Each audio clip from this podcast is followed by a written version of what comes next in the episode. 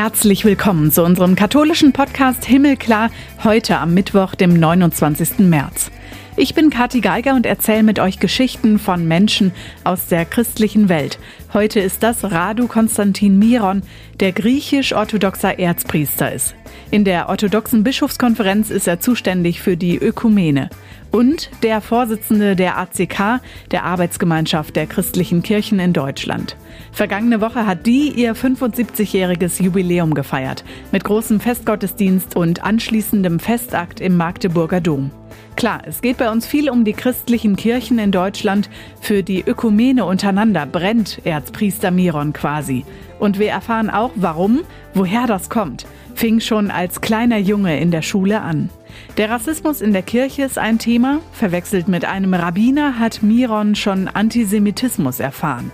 Mich interessiert auch mehr über die Orthodoxie in Deutschland zu erfahren, frage ich ihn nachher. Da kommen wir nicht drum rum, auch den Angriffskrieg auf die Ukraine zu thematisieren, samt der umstrittenen Haltung von Patriarch Kyrill I., dem Vorsteher der russisch-orthodoxen Kirche. Der kein Hehl daraus macht, dass er seinen Staatsführer unterstützt in diesem Krieg eine Position, die nicht die offizielle Position der russisch-orthodoxen Kirche ist. Unsere eigene Meinung dazu ist, dass die russisch-orthodoxe Kirche Teil unserer Familie ist und dazugehört und wir im Gespräch bleiben müssen. Das heißt nicht, dass man sich deswegen verbiegen muss und äh, Positionen unterstützen muss, die nicht unterstützbar sind. Die Wahrheit ist auch in der Ökumene eine wunderbare Sache. Was verbindet überhaupt die christlichen Kirchen? Eigentlich kann man sagen, Radu Konstantin Miron ist zwar seit vergangenem Jahr im Ruhestand, setzt sich aber als ACK-Vorsitzender nach wie vor mit voller Energie für die Ökumene ein und deshalb hören wir nachher mehr von ihm dazu. Klar wird, die Ökumene bringt ihm Hoffnung.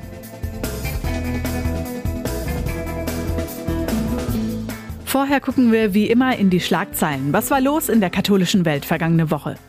Bischof Franz Josef Bode ist nicht mehr im Amt.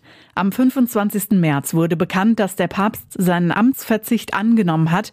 Der 72-Jährige war der dienstälteste katholische Bischof in Deutschland. Und jetzt der erste, der sein Amt nach dem Missbrauchsskandal verlassen hat. Nach 28 Jahren als Diözesanbischof von Osnabrück ging das jetzt überraschend schnell. Bode gilt als einer der progressiveren in der deutschen katholischen Bischofskonferenz, andere amtieren weiter, wo längst eine Entscheidung des Papstes erwartet wurde. Es geht bei seinem Rücktritt um den Vertrauensverlust in seinem Bistum. Hintergrund sind vor allem Fehler bei der Missbrauchsaufarbeitung. Vergangenes Jahr war die Studie erschienen mit dem Titel Betroffene beschuldigte Kirchenleitung, sexualisierte Gewalt an Minderjährigen sowie Schutz- und hilfebedürftigen Erwachsenen durch Kleriker im Bistum Osnabrück seit 1945. Eine Untersuchung der Universität Osnabrück. Darin wurden unter anderem Pflichtverletzungen der Bistumsleitung benannt.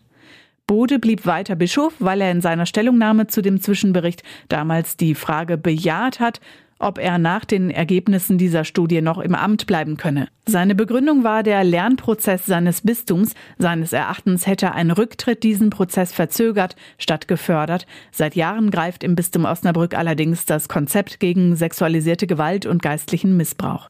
Das Bistum hat am Tag des Rücktritts ein Video veröffentlicht, in dem Bode einräumt, er habe die Fälle falsch eingeschätzt und häufig zögerlich gehandelt. Er habe manchmal falsche Entscheidungen getroffen und lange Zeit eher die Täter und die Institutionen als die Betroffenen im Blick gehabt. Und er könne heute nur alle Betroffenen erneut um Verzeihung bitten. Jetzt ist sein Amt genauso unbesetzt wie in den Bistümern Paderborn und Bamberg zurzeit.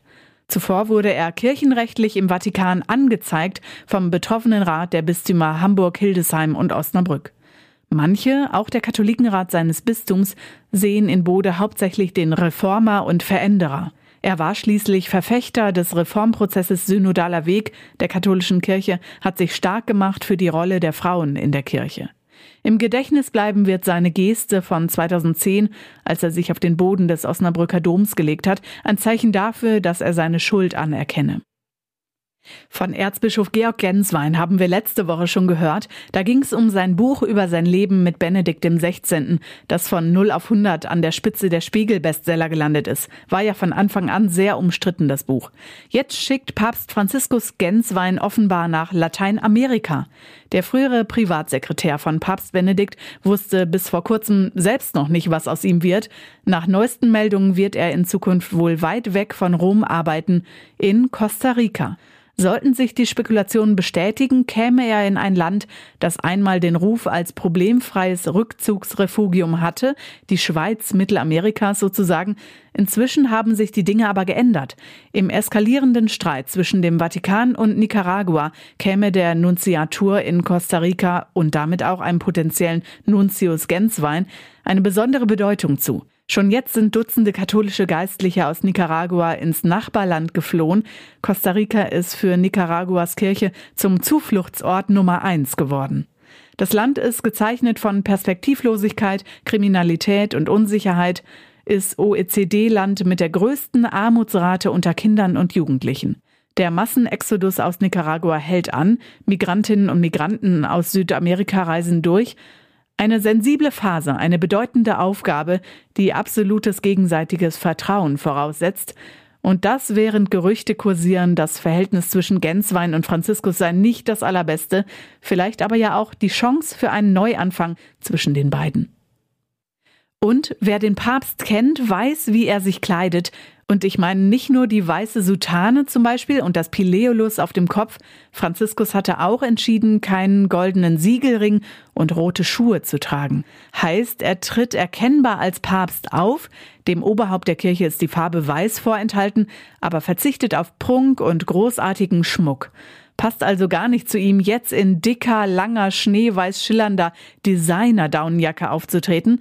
Letzte Tage kursiert genau so ein Bild von ihm im Netz. Ein großes silbernes Kreuz auf der Brust, sieht stark nach Fashion aus, ganz schön extravagant, ein bisschen wie bei einem Model oder Rapper in einem Musikvideo, ist aber gar kein Foto. Viele sind darauf reingefallen, gab Kommentare wie zum Teufel mit ihm.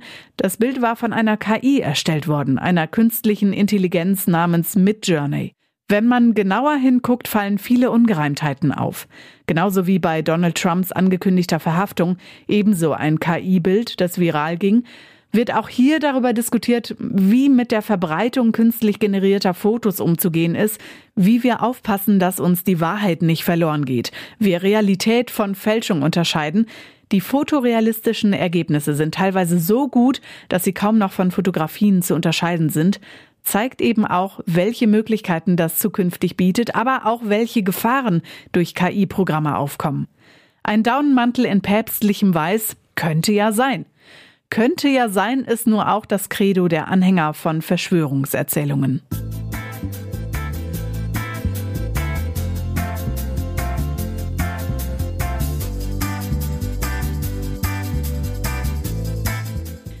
Radu Konstantin Miron ist ein deutscher, griechischer, orthodoxer Erzpriester in Bonn geboren.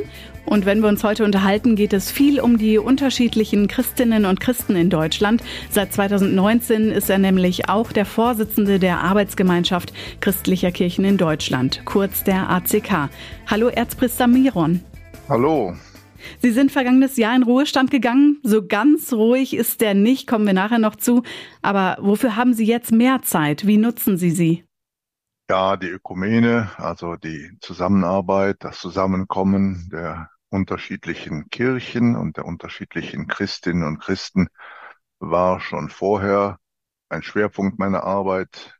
Ich habe jetzt die Arbeit in der Gemeinde mehr oder weniger aufgehört. Auch die Arbeit in der Schule, wo ich als Religionslehrer für orthodoxe Religionslehre tätig war und kann mich eigentlich jetzt auf das ökumenische Herz, das in mir schlägt, konzentrieren.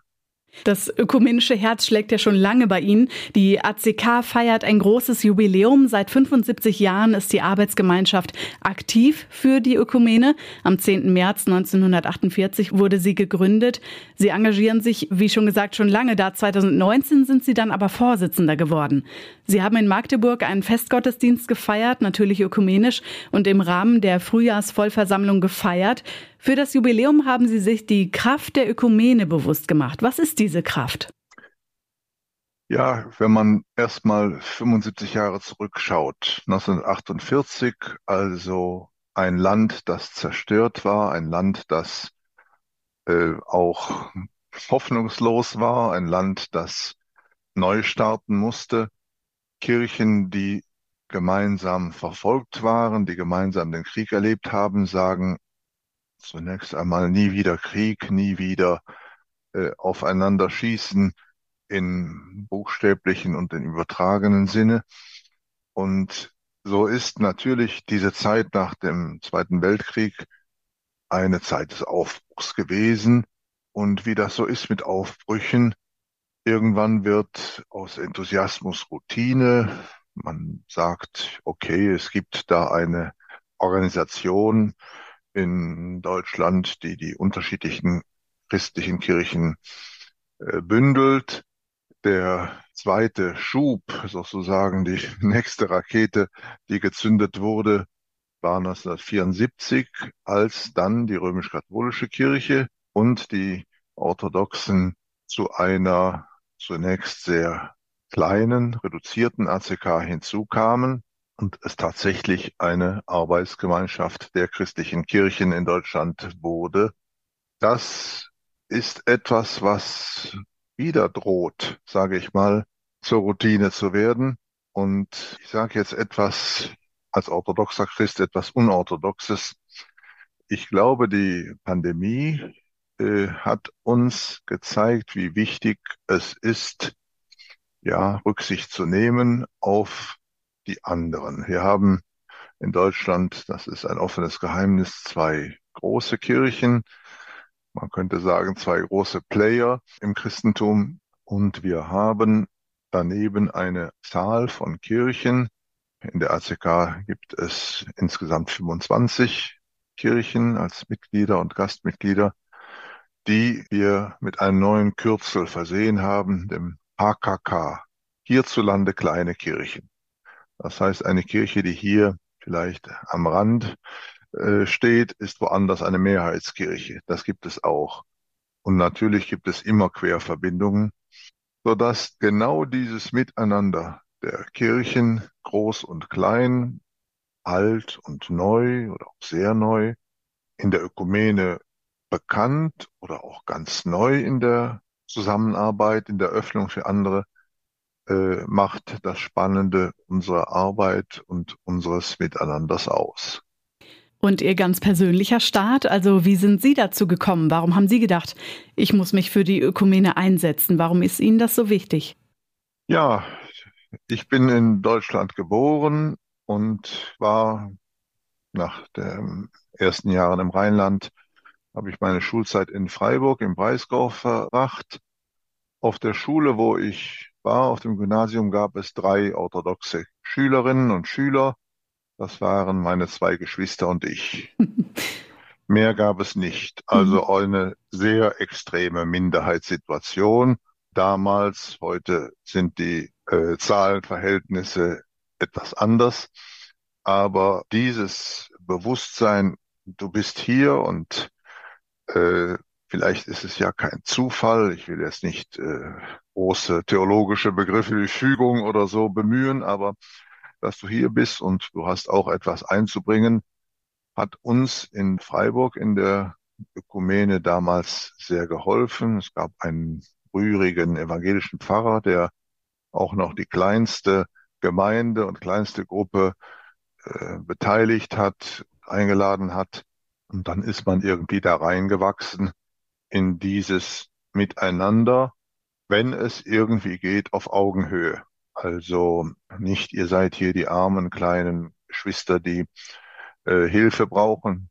Wir brauchen Hilfe, keinen Zweifel. Und ohne die Hilfe der römisch-katholischen Kirche, auch der evangelischen Kirche, hätten viele unserer Gemeinden hier ihr Gemeindeleben gar nicht starten können. Das sage ich auch als ehemaliger Gemeindepfarrer. Aber dieses Bewusstsein, wir sind auch da und wir haben etwas anzubieten, selbst wenn wir nicht über die ökonomischen Mittel oder Ressourcen verfügen. Wir haben andere Ressourcen, die auch benötigt werden.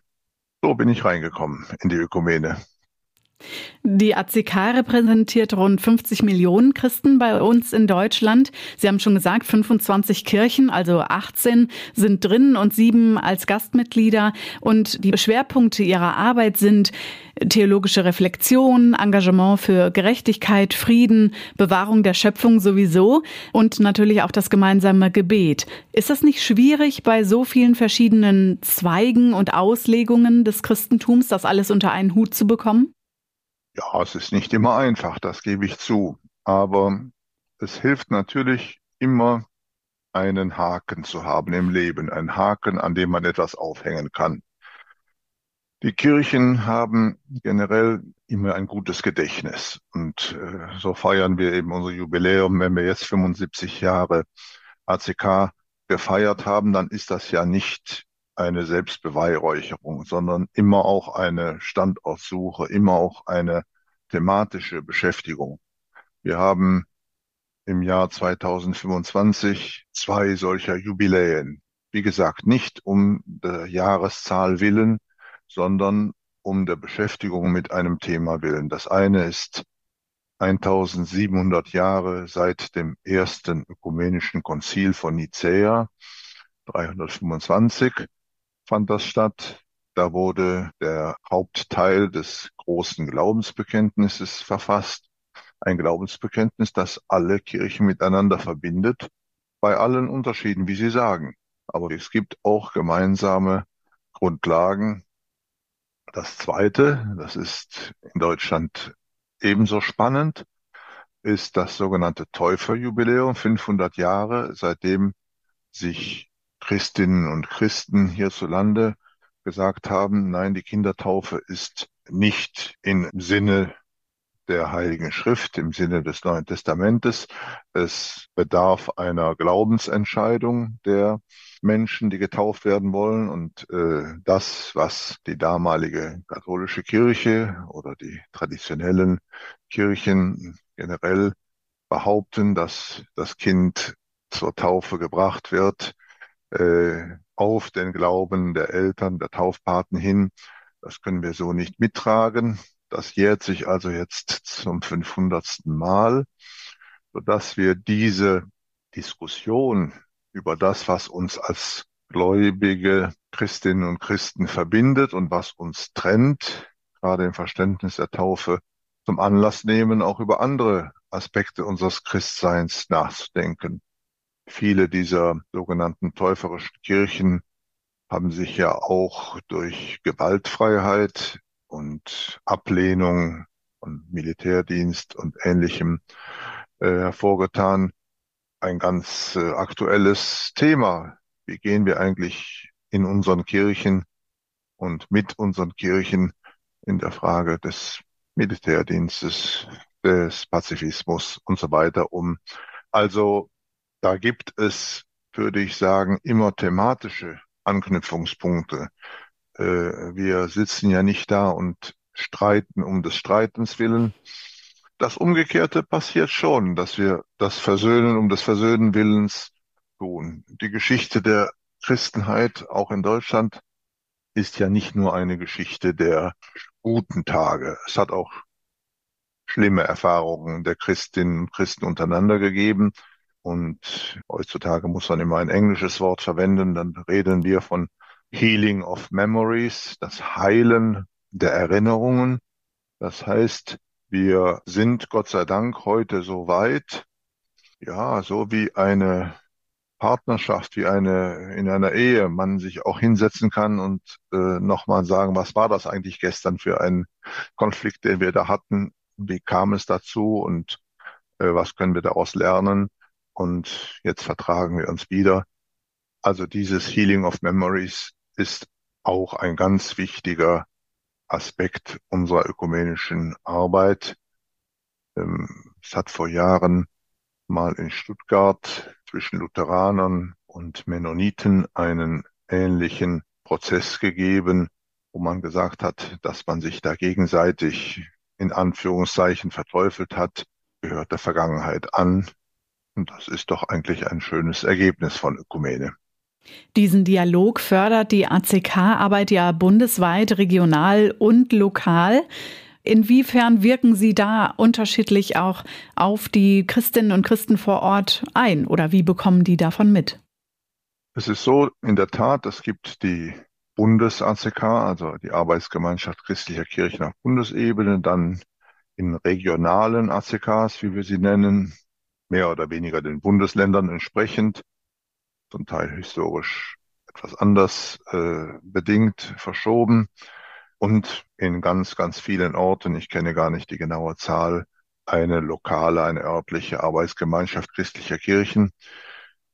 Das ist keine hierarchische Struktur im Sinne einer Weisungsbefugnis oder dass wir von der ACK auf Bundesebene äh, da irgendwelche Vorgaben machen können. Das, was wir machen können, ist Hilfestellung leisten an Ressourcen, das heißt Materialien.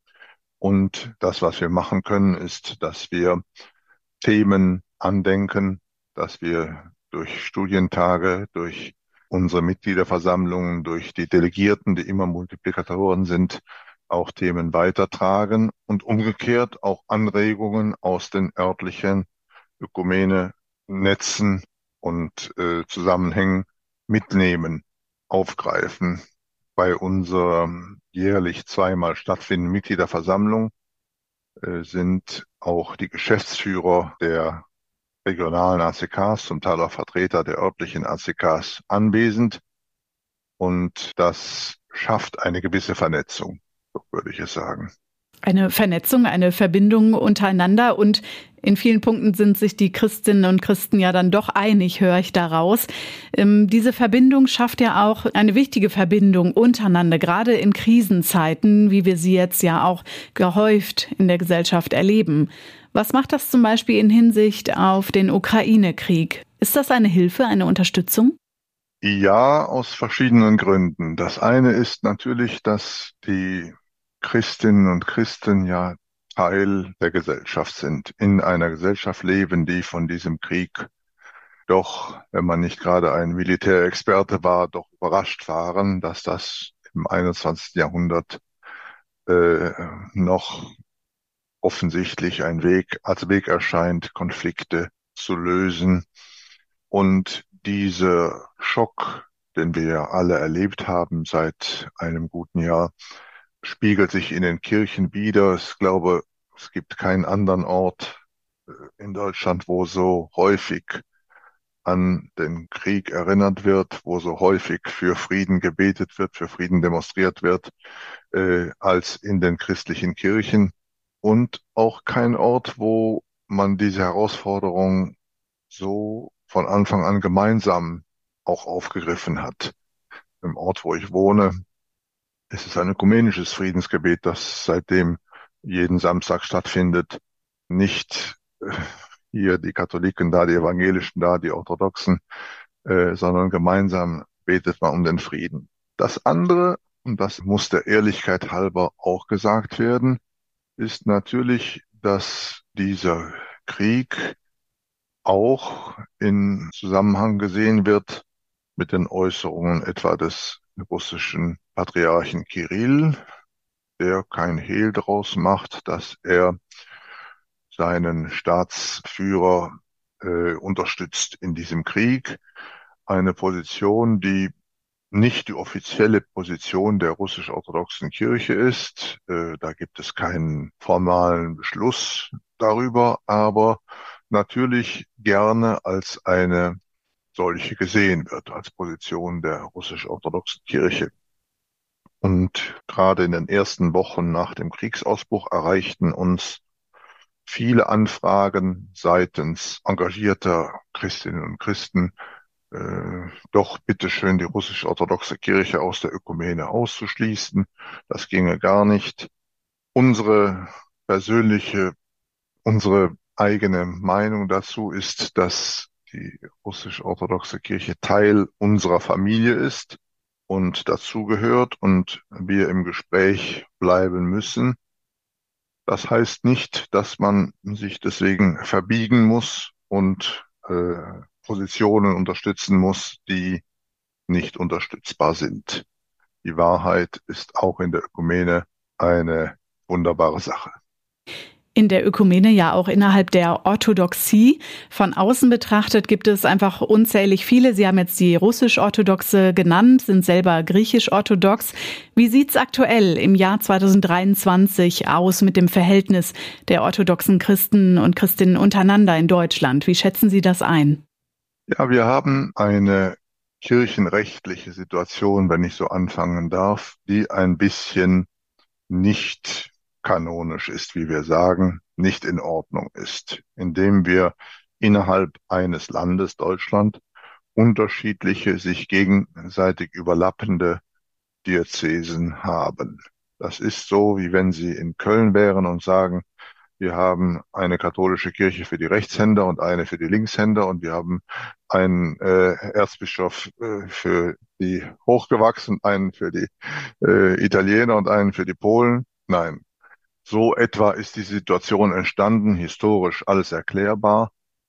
Eigentlich gilt auch bei uns dasselbe Prinzip wie in der katholischen Kirche. Ein Ort oder ein Bezirk, eine Kirche, ein Bischof, ja. Und die Tatsache, dass wir diese unkanonische, nicht rechtlich nicht in Ordnung seiende Situation haben, hat uns dazu bewogen, vor 13 Jahren eine orthodoxe Bischofskonferenz in Deutschland zu gründen, wo all diese neun oder zehn orthodoxen Kirchen, die hier parallel existieren, zusammenarbeiten und alle Beschlüsse, die uns gemeinsam betreffen, auch gemeinsam fassen. Kleines Beispiel, Religionsunterricht in der Schule. Da gibt es kein griechisch-orthodoxe Religionslehre, russisch-orthodoxe Religionslehre, serbisch-orthodoxe und so weiter, sondern es gibt das Schulfach in NRW, orthodoxe Religionslehre. Denn wir sind ja keine Konfessionen, sondern wir sind eine Kirche, die einfach nur unterschiedliche äh, administrative Strukturen hat. Diese orthodoxe Bischofskonferenz vereint also alle orthodoxen Christen hierzulande. Etwa 2,5 Millionen orthodoxe Christen gibt es in Deutschland, äh, ohne die ukrainischen Flüchtlinge noch dazu zu zählen. Äh, dann sind es nochmal mehr. Und das, was wir gemeinsam tun können, sprich Vertretung bei den Bundesbehörden, sprich orthodoxer Fernsehgottesdienst und ähnliches tun wir gemeinsam. Natürlich, das soll gar nicht verschwiegen werden, zurzeit unter erschwerten Umständen, eben wegen des Angriffskrieges und wegen der ungeklärten kirchlichen Situation in der Ukraine, wo es schon vor dem 24. Februar des letzten Jahres äh, ein gewisses Durcheinander gab. Orthodoxe Religion haben Sie auch gelehrt in Düsseldorf, in Bonn an der Uni einen Studiengang, der sich mit Ökumene befasst. Gefängnisseelsorger an der Jugendvollzugsanstalt Düsseldorf waren Sie auch, damit wir uns das vorstellen können. In Ihrer eigenen Kirche. Was machen Sie als Erzpriester den lieben langen Tag und jetzt, wenn diese Aufgaben wegfallen? Ja, bis jetzt war es natürlich an erster Stelle, zumindest äh, in meiner Wahrnehmung, der Gemeindedienst, der gleich ist oder ähnlich ist mit dem, was äh, ein katholischer Kollege oder eine evangelische Kollegin tun. Natürlich mit dem Unterschied, dass die Kilometerzahl sehr viel größer ist und die Zahl der mhm. hauptamtlichen Mitarbeiter, Mitarbeiterinnen äh, meistens gen Null geht. Also Stichwort Gemeindesekretariat oder Jugendbeauftragter oder was immer, Küster oder Gemeindebuchhaltung. Das äh, ist auch Teil des priesterlichen Dienstes, den meine Kollegen und ich hier leisten. Und dann kommt eben zusätzlich dazu, was so ja in den, sage ich mal, Charismen des Einzelnen liegt. Äh, in die JVA, ins Gefängnis bin ich gekommen nach der Wende, als man von äh, dem Gefängnis in Düsseldorf auf mich zukam und sagte, wir haben eine so große Zahl von rumänischen Mitbürgern, die hier hinter Gittern sitzen und da kommt niemand. Und das habe ich dann 33 Jahre lang äh, getan. Eine Präsenz, eine menschliche Präsenz, sagen wir mal, äh, so gegenüber Menschen, die das ja brauchen, dass auch jemand sie wertschätzend und mit Hochachtung äh, anspricht und behandelt. Das gilt ja entsprechend natürlich auch für andere Bereiche des Gemeindelebens. In der Schule äh, ist das natürlich auch Wertschätzung erforderlich, so ist es nicht, aber der Ansatz ein bisschen ein anderer. Das Unterrichtsfach orthodoxe Religionslehre ist ordentliches Lehrfach an Schulen in fünf Bundesländern übrigens, Baden-Württemberg, Bayern, Hessen, Niedersachsen und Nordrhein-Westfalen. Und so habe ich an einem ganz normalen, in Anführungszeichen, städtischen Gymnasium in Düsseldorf diesen Unterricht erteilt bis hin zur Abiturprüfung. Und das waren Jugendliche, zumeist griechischer Herkunft oder mit griechischem Background, aber auch Russen, Rumänen, Belarussen, Serben und andere, die sich äh, dieses Fach dann wählen konnten. Der Unterricht fand, findet auch in meiner Nachfolge auf Deutsch statt. Ja, mit allen äh, Herausforderungen an ein Unterrichtsfach in der Sekundarstufe 2. Natürlich mit kleineren Schüler, Schülerinnengruppen, aber dementsprechend vielleicht auch ein bisschen intensiver. Und ich sehe es daran, dass ich bis heute mit sehr, sehr vielen ehemaligen Schülerinnen und Schülern Kontakt habe. Dazu gibt es ja auch die sozialen Netzwerke. Russen und Rumänen haben Sie gerade genannt. Sie sind Sohn eines rumänischen Vaters und einer russischen Mutter. Haben Sie selbst schon mal Rassismus erlebt, obwohl Sie ja in Deutschland aufgewachsen sind? Ja, das äh, wäre gelogen, wenn ich sagen würde, nein. Ich muss dazu sagen, man sieht mich ja hier nicht, äh, dass ich einen langen Bart trage und sogar von manchen für einen Rabbiner gehalten werde. Und äh, ist mir jetzt gerade vor einigen Tagen wieder passiert, dass man sogar antisemitische Beschimpfungen äh, oder Kommentare hören muss.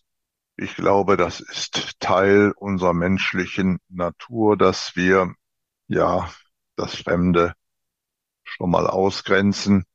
Ich habe aber eine dicke Haut und äh, lass mich da eigentlich nicht so schnell äh, aus der Ruhe bringen. In der Kirche ist das auch ein Thema, nicht nur in unserer Gesellschaft. Sie haben das vor kurzem benannt und fordern, christliche Kirchen sollten sich konfessionsunabhängig mit der eigenen Geschichte und Tradition befassen. Kann das zur Besserung beitragen? Kriegen wir damit den Rassismus, den unsäglichen Umgang unter Menschen weg, wenn Sie sagen, das steckt in uns Menschen drin? Ja, es ist ja so, dass gerade die Ökumene uns beigebracht hat, dass man Dinge, wenn man sie gemeinsam betrachtet, sie auch gemeinsam besser lösen kann. Denken wir an das Beispiel, das ich vorhin gebraucht habe mit der Taufe. Wir benutzen das Wort Taufe oder wir alle benutzen das Wort Abendmahl oder das Wort Kirche und meinen etwas Ähnliches, vielleicht dasselbe, vielleicht auch nicht.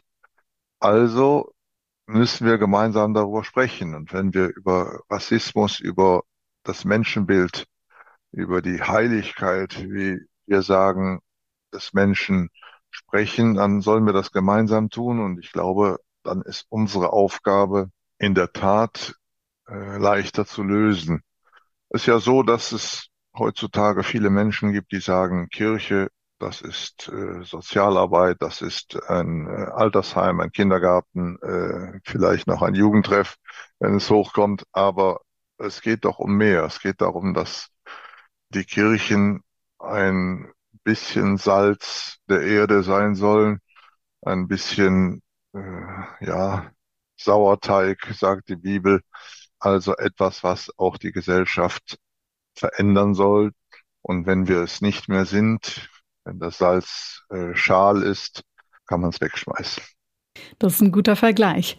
Was bringt Ihnen persönlich Hoffnung, Erzpriester Miron? So, meine erste Assoziation bei dem Wort Hoffnung ist ein orthodoxes Gebet. Da heißt es, meine Hoffnung ist der Vater, meine Zuflucht ist der Sohn, mein Obdach, Schutz ist der Heilige Geist. Das ist äh, für mich so etwas, also die Hoffnung ist das generelle Votum des Christen. Ja, das, was der, der Christ hat, das ist sein, seine DNA. Dann kommt eben das eine, ist äh, so wie beim Cholesterin. Man hat von dem Guten manchmal zu wenig und von dem Schlechten manchmal zu viel. Das ist in dieser Zuflucht und in diesem Obdachbild gemeint. Die Hoffnung ist gerade so im letzten Jahr, wir hatten nach Corona hatten wir die Vollversammlung des Ökumenischen Rates der Kirchen in Karlsruhe, wo auf einmal Menschen aus der ganzen Welt zusammengekommen sind, wo ganz viele junge Menschen auf einmal sich interessiert haben, wie kommt das eigentlich, dass es äh, so viele Kirchen gibt, so viele Christen gibt, äh, so andersartige Formen, den Glauben zu leben, dass da irgendwie mal wieder ein Aufbruch stattfindet. Also ich will nicht sagen, dass wir in der Situation von vor 75 Jahren sind, aber die Aufbruchstimmung, das ist die Hoffnung. Das gibt auch uns Hoffnung und auch den Christen untereinander. Ganz herzlichen Dank für unser Gespräch, Erzpriester Miron. Ich danke Ihnen und wünsche allen Hörerinnen und Hörern Hoffnung.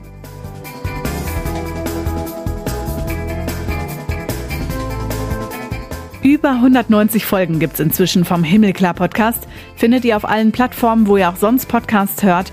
Und jede Woche auf katholisch.de und domradio.de oder ihr guckt direkt mal auf himmelklar.de vorbei. Wir machen nächste Woche weiter mit dem amerikanischen Jesuiten James Martin. Renato Schlegelmilch spricht mit ihm. Das ist einer der bekanntesten LGBTQ-Aktivisten in der Kirche. Zu dem Thema steht er sogar mit dem Papst im Austausch. Er erzählt, warum eine Änderung der Lehre zur Homosexualität für ihn nicht der richtige Weg ist und erzählt auch, was er vom synodalen Weg in Deutschland hält. Ich bin Katharina Geiger. Bis nächste Woche, macht's gut.